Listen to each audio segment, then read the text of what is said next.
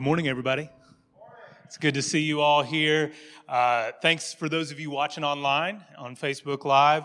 Uh, hope you're having a good morning. Hope everybody had a good Thanksgiving weekend. I know, obviously, this was a little weird, a little different than years past, and uh, know we all had to make some adjustments and, and changes of plans. But uh, I'm really glad that we can gather this morning together, uh, to sing praises to God, to pray together, to read scripture together, to uh, fix our minds on the, the, the giver of life. Uh, and I'm excited that we've entered Advent season uh, first Sunday of Advent. I'm excited that we have candles up here. We've got wreaths on the door. We have a place that we can meet uh, and and celebrate together. So um, thanks for taking the time to come out this morning and worship together. Well, let's dive right in to our teaching time this morning in the book of Acts, and uh, I want to remind us of why this book was written, some of the aims of the author, Dr. Luke, who wrote this book. Uh, as a, uh, a two part volume, his gospel uh, that, that bears his name, and this book uh, that he wrote to both of these books that he wrote to a man named Theophilus. And uh, as you read these books, it's pretty obvious that Luke has some aims in writing this two volume work. The first is to give Christianity a definition, to give Christianity definition uh, in the time that he's writing. At this point, uh, Christianity has been, uh, the, this Jesus movement has been happening and growing and progressing for several decades now. Uh, and there are a number of different beliefs and practices um, on, on, a, on a pretty wide spectrum from people who claim to follow Jesus. And in this book of Acts, uh, Luke is giving us a picture, giving Theophilus a picture of what these early Christians were like, what their practices were, what their beliefs were. Um, and, and as we are going to see, as we have seen, and we're going to continue to see this morning, is that everything centers around this man, Jesus Christ. So Luke wrote these, this two volume work to give Christianity definition. He also wrote it to give Christianity an identity an identity. This book uh, is, is pretty clear that Christianity, these followers of Jesus, find their roots in the Jewish faith. Uh, the Old Testament scripture, scriptures, the nation of Israel, the Jewish people, these are the roots of Christianity. Yet, again, as we are going to see this morning, begin to see this morning and throughout the rest of this book of Acts, Christianity is not tied to a particular ethnic group or a geographic location. And Luke makes this very, very clear. So Luke wants to give Christianity a definition, he wants to give it an identity, and then lastly, he wants to give Christianity some legitimacy. You know, in a lot of people's minds, this is a new upstart religion.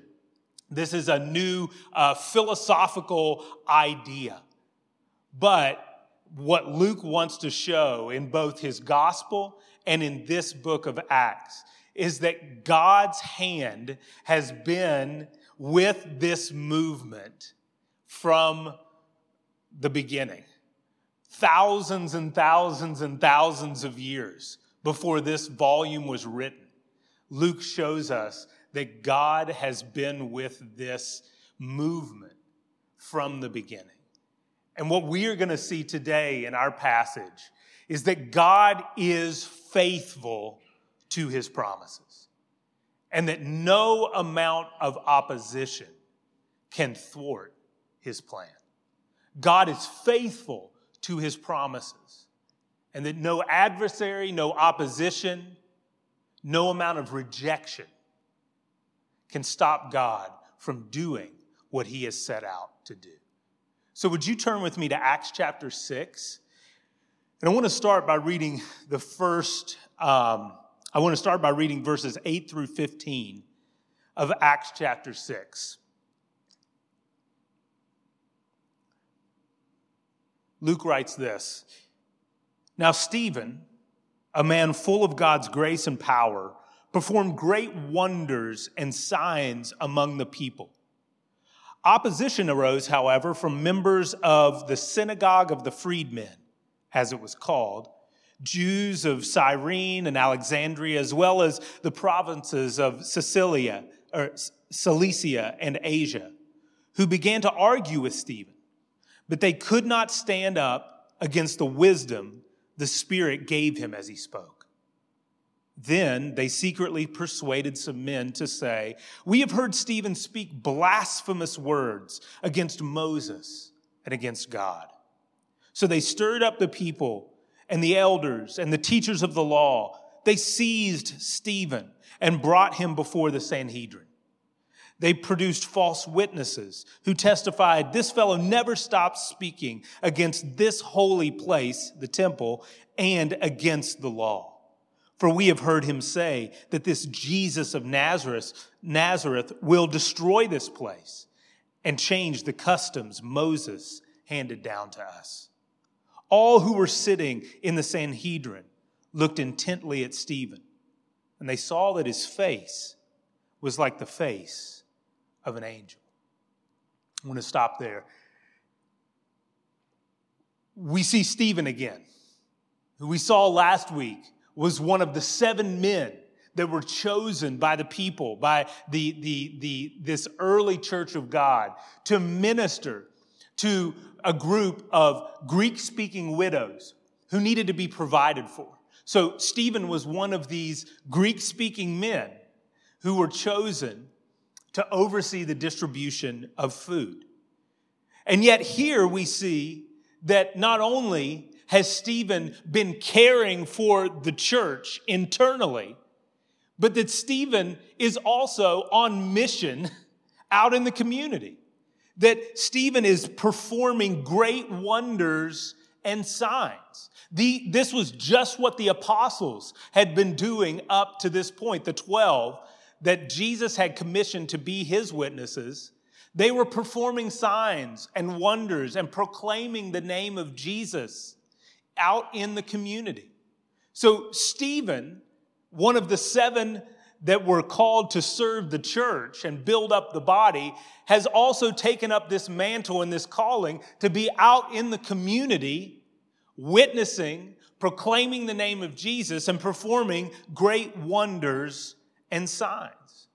Next week, we are going to see another one of the seven, a man named Philip, out in the community, out doing the work of God to people who want to hear and are curious about this movement, about what Jesus is doing. But what we see here is that Stephen, as he is out in the community on mission, he faces opposition. But we see a shift here that we haven't seen before. Up to this point, all of the opposition has come from the religious leaders, the, author- the temple authority, the men who were in power in that, in that community in that day. They were the ones opposing the apostles. But here, what we see is that this opposition now is coming from ordinary people members of this particular synagogue. Now, these synagogues, these were all over Jerusalem. Think of kind of like a community center. There's, it's estimated that at this point, there were over, there were close to 400 synagogues in the city of Jerusalem. And these places were uh, used for schools. They were used for courts. They were used for uh, political and social discussions. They were food pantries. They were places where the community would gather for, for meals together. They even served sometimes as hostels. People could stay there and live there for a certain amount of time. And even though the temple was still the, the, the, the center of the formal worship, of the Jewish people in Jerusalem, these synagogues also served as a place of worship. And just like a lot of our community centers in our city, they attracted people of similar backgrounds. And this particular synagogue we read is a synagogue that was known as the synagogue of the freed men. descendants of Jewish slaves, or even people themselves who had been released from slavery, uh, from Roman captivity. And what Luke tells us is that this synagogue was populated by not only people who were former slaves or descendants of slaves, but they were people from all over the Roman Empire. They were people from, from North Africa. They were people from what was known as Asia Minor, the area where present day Europe and Asia meet. These areas were heavily influenced by Greek culture. These folks were Hellenists. They were Greek speaking Jews, just like Stephen. And that's probably why Stephen was there. He was there with his own people, with people he understood and understood him, people he shared the same culture and language with. And we don't know exactly what Stephen was preaching or teaching in this moment, but we have a good idea based on what he was accused of. Luke tells us that he, as he was preaching, it riled up these people so much that they got some other people to accuse him of blasphemy against God and Moses to the religious leaders.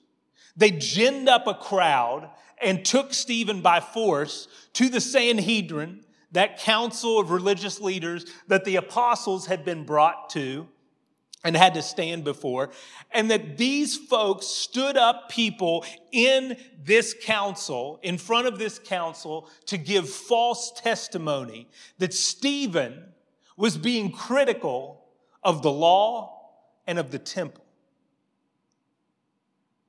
I can assume that Stephen was probably preaching the new covenant truth that because of Jesus, the Jews were no longer bound by the law. They were no longer restricted to temple ritual. That through Jesus Christ, they could know God. They could be in fellowship with God. They could worship God. You remember what Jesus told the Samaritan woman in John chapter 4 that there was coming a day where worship wouldn't be restricted to this particular temple or that particular mountain, but that everyone would have the opportunity to worship God in spirit and in truth. I'm sure that's what uh, that's what Stephen was proclaiming and teaching and preaching these Jews. But for them, these words were unpatriotic. This was anti Jewish. This went against what Moses taught. This went against the temple and what the religious leaders taught. This was irreligious speak. And so they bring Stephen before the council, before these temple authorities and they lie about him. They slander him. They bring false witness against him.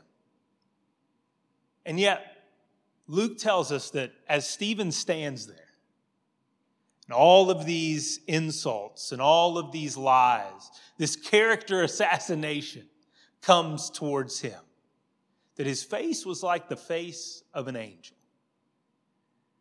I'm sure Luke is using a figure of speech here because it's interesting that Stephen would be accused of blaspheming Moses. And yet, in the middle of this, Luke would say, You know what? He was very much like Moses, who came down from Sinai after being in the presence of God to declare the words of God to the people. And his face shone like that of an angel. Stephen stands here in front of these officials as someone who has been with God, as someone who is filled with the Holy Spirit, someone who is bringing the words of life, as we will see, to these people. Now, I want to read for you the entirety of his message, of his speech here in chapter 7. It's a bit long, so bear with me, but I think it's important that we read this together. And then I want to make a few comments after this. Starting in verse 1 Then the high priest asked Stephen, Are these charges true? To this he replied, Brothers and fathers, listen to me. The God of glory appeared to our father Abraham while he was still in Mesopotamia, before he lived in Haran. Leave your country and your people, God said, and go to the land I will show you. So he left the land of the Chaldeans and settled in Haran. After the death of his father, God sent him to this land where you are now living. He gave him no inheritance here, not even enough ground to set his foot on. But God promised him that he and his descendants after him would possess the land, even though at the time Abraham had no child. God spoke to him in this way For 400 years, your descendants will be strangers in a country not their own, and they will be enslaved and mistreated. But I will punish the nation they serve as slaves, God said and afterward, they will come out of that country and worship me in this place. Then he gave Abraham the covenant of circumcision. And Abraham became the father of Isaac and circumcised him eight days after his birth. Later, Isaac became the father of Jacob, and Jacob became the father of the 12 patriarchs. Because the patriarchs were jealous of Joseph, they sold him as a slave into Egypt. But God was with him and rescued him from all his troubles. He gave Joseph wisdom and enabled him to gain the goodwill of Pharaoh, king of Egypt.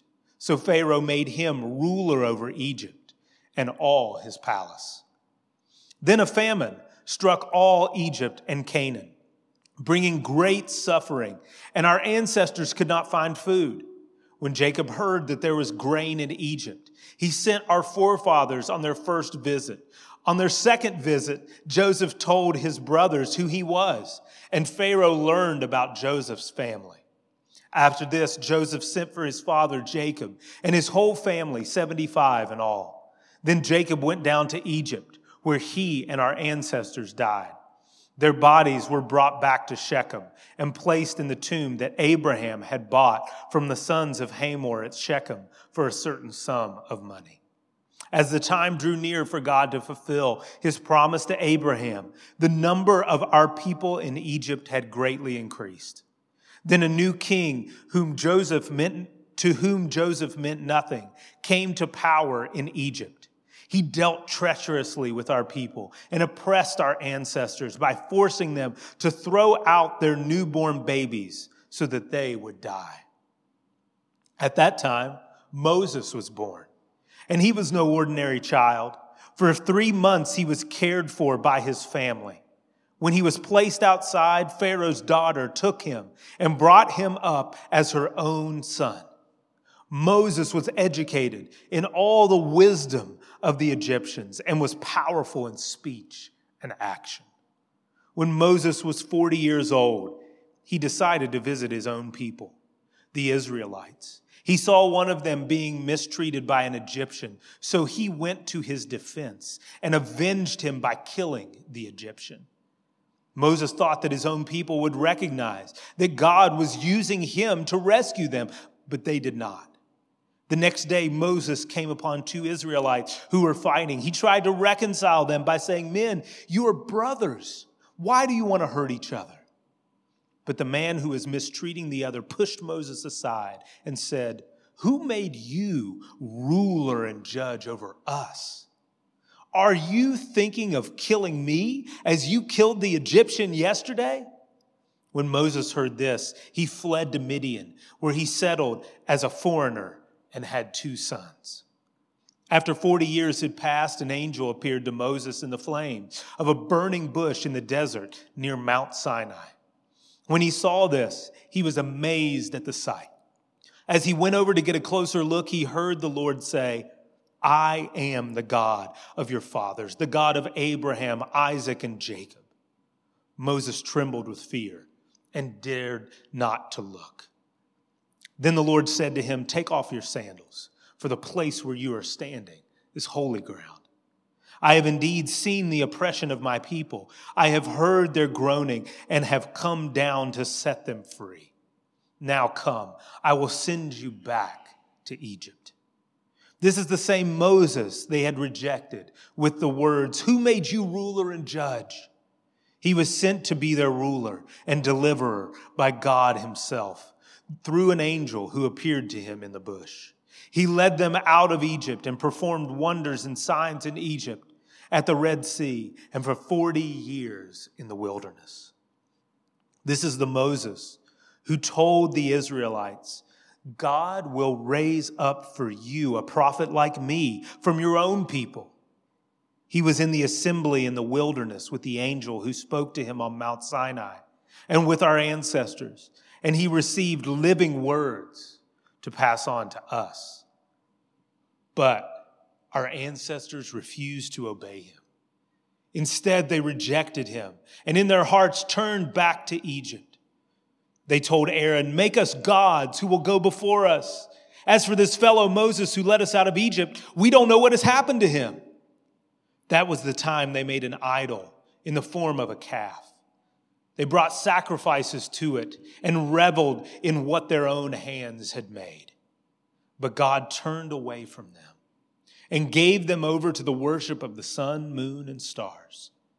This agrees with what is written in the book of the prophets did you bring me sacrifices and offerings? 40 years in the wilderness, people of Israel?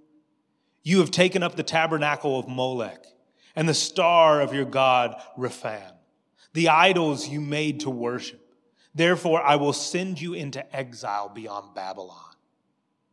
Our ancestors had the tabernacle of the covenant law with them in the wilderness. It had been made as God directed Moses according to the pattern he had seen.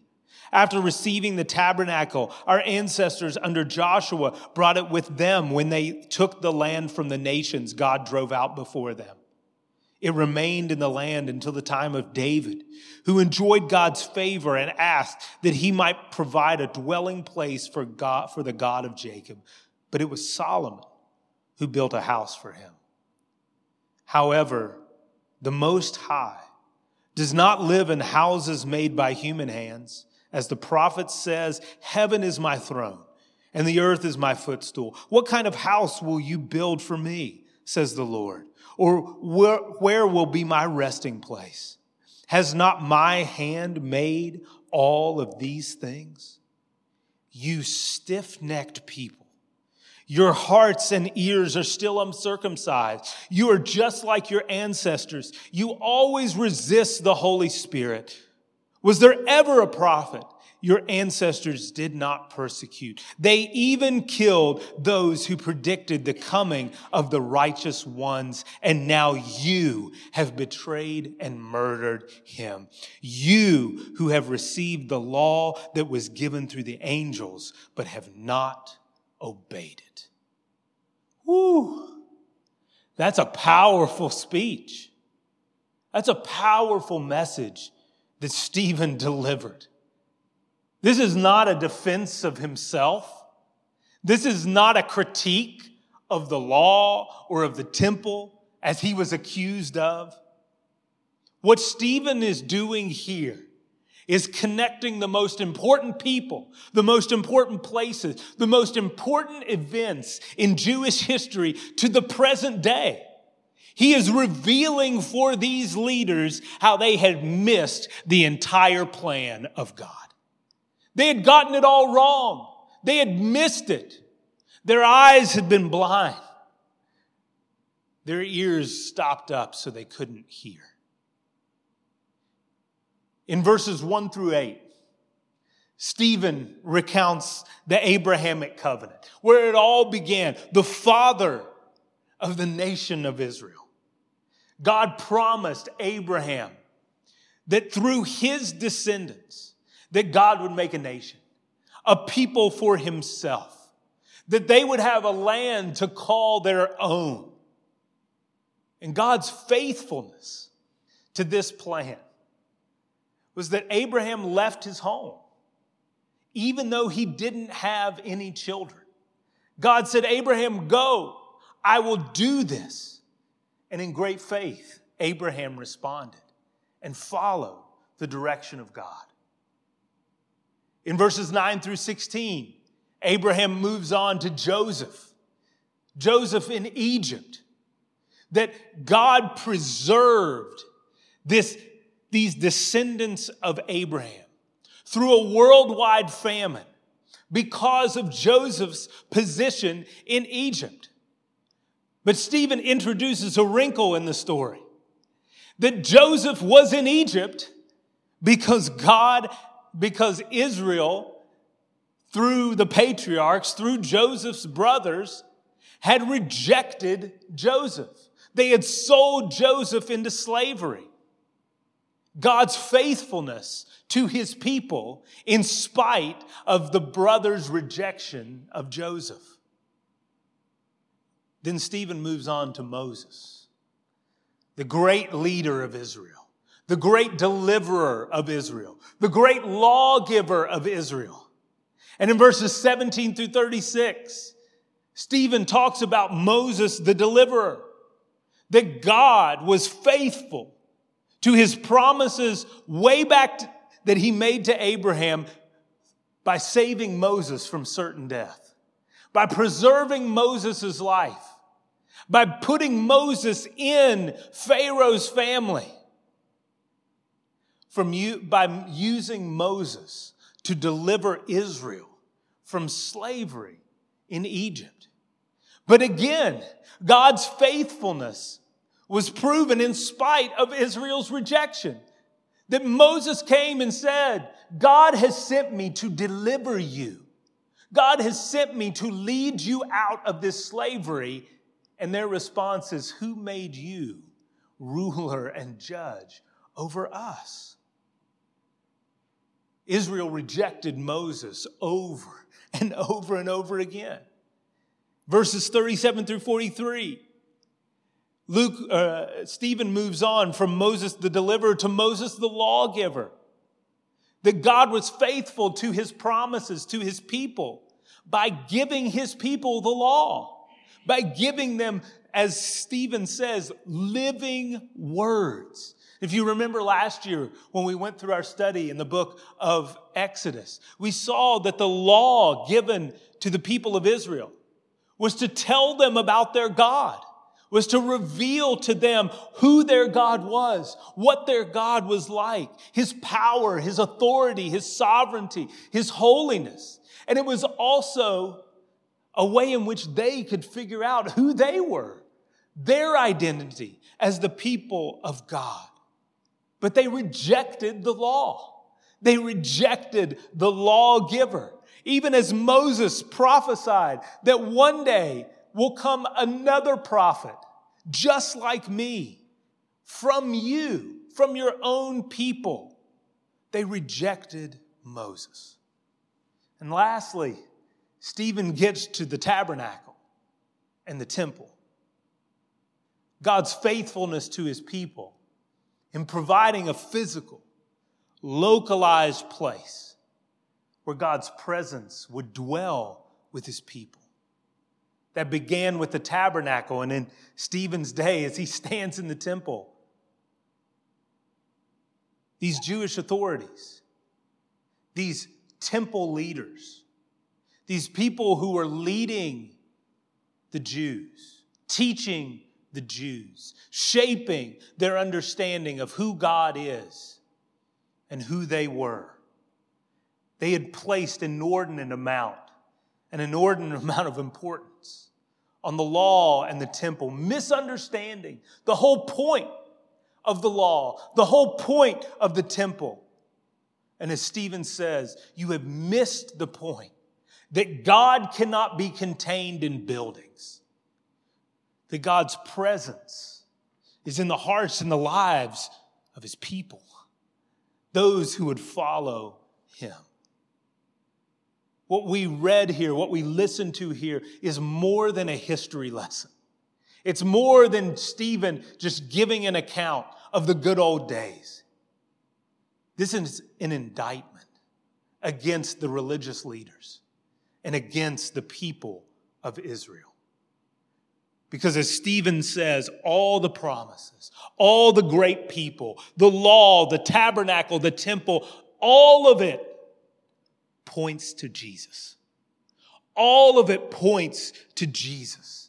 the plan of God has always been a dynamic plan, a, a progressive plan, changing throughout the ages. And that plan has culminated in Jesus Christ.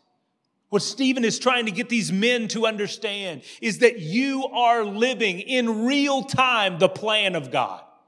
You are living in the plan of God. You have been, you have received the words of life from God. You have been sent the Messiah, the deliverer, the promised one of God. And yet you rejected him. You rejected him.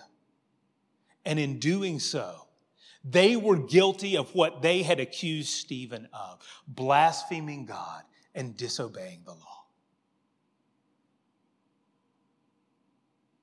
And just like their ancestors, who over and over and over again rejected God, failed to see the plan of God, failed to see themselves and the role that they played in God's plan to bring Himself glory, they would too face judgment. They would face God's judgment. This is not only a powerful message, but it proves to be an inflection point in God's plan and in the history of the church. Remember, as Luke is writing this book, he wants to give this new movement definition. He wants to show that it has deep and long lasting roots that it, those deep and long lasting roots are connected to the present. Next week, we're going to see as we move into chapter 8 that Luke's story begins to shift away from Jerusalem to other locations and to other people groups. God's plan will continue to change. God's plan will continue to progress. God's plan will continue. And this is not a surprise. This shouldn't be a surprise to any of us who have read the scriptures. Because as Stephen laid out, this is what God has been doing ever since Abraham, making a people for himself, his glory filling the earth. It's what Jesus told his disciples in Acts chapter 1 as he commissioned them out before he left this earth, that they would be witnesses not only in Jerusalem, but in Judea, Samaria, and all over the world. What we see here, and this is why I think Luke devotes so much space to this one message is that we see the plan of God and the hand of God begin to move to the next stage to grow. The Spirit is always moving. And the Spirit is always looking for people who have the ears to hear and who have hearts ready to receive. As I close, I just want to give us three things to think about. Three things that connect with us today as we read this powerful message and as we see the next chapter in this book of Acts beginning to take place. We are living these promises today. We are living in the plan of God today. Our lives are a part of this. One of the reasons that we wanted to go through this book together as a church community is to give us a foundation, to help us understand our history, to help us see that our roots, even though we are a young church, even though we are a small community of faith, that our faith has deep, deep roots. That the beliefs and the practices, the things that we have been called to do as a church community in this city is part of a bigger story. It's part of a bigger plan. That God is moving in this city. That God is doing a work in this city. That God was doing it before we showed up. And that God will continue to do it long after we are gone. But that we are a part of God's plan. And that we are also confident and assured that just as God was faithful to his promises to Abraham over generation after generation after generation, God will be faithful to his plan and God will be faithful to us. God's plan isn't tied to a particular ethnicity. It's not tied to a specific geographic location. The worship of God isn't contained in certain places or through certain practices, that God's Spirit is dynamic and working and moving, and we are just a small part of that. And that as we are faithful to follow Jesus, worship Jesus, listen and obey to what God is telling us to do, that God will be faithful because God is faithful to his plan. God will work out his plan. God will get his glory. God's glory will be uh, seen all over this world. His glory will fill the earth. And even when we face opposition, opposition from people, opposition from institutions, from authorities and power structures. We can trust God and we can go faithfully because we know that God will be with us. We know that God will get his glory. We know that nothing that happens to us, nothing that happens to other followers of Jesus in this city, in this state, in this country, around the world can stop God from being true to his promises. And then lastly,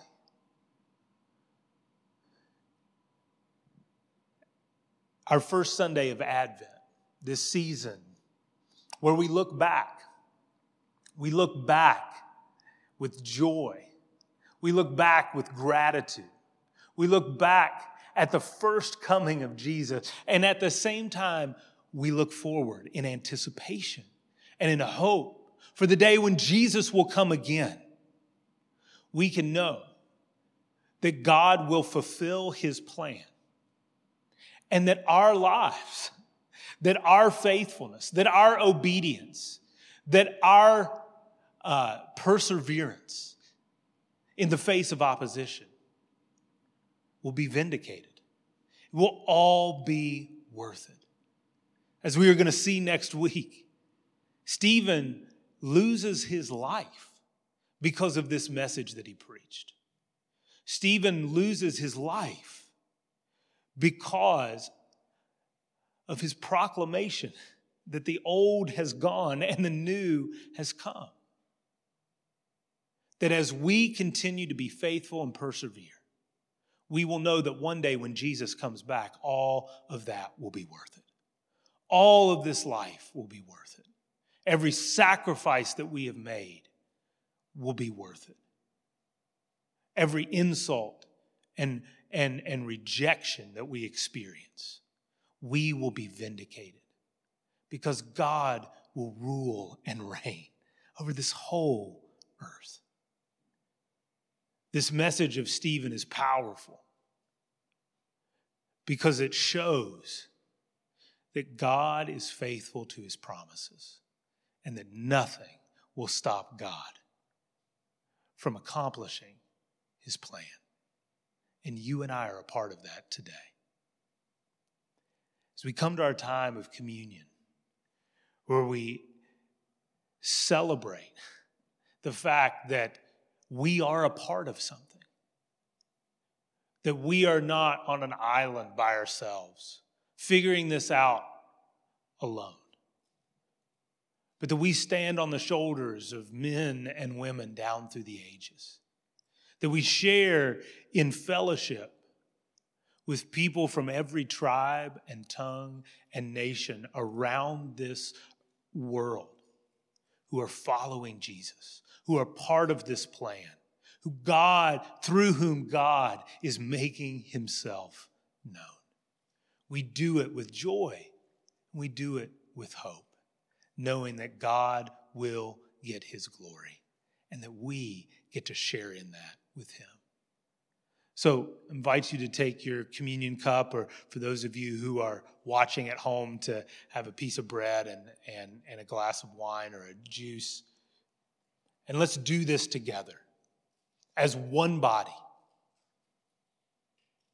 one body of Christ, brought into fellowship with God. Christ has died, Christ has risen. And praise God, Christ is coming back again. Let's do this in remembrance of him.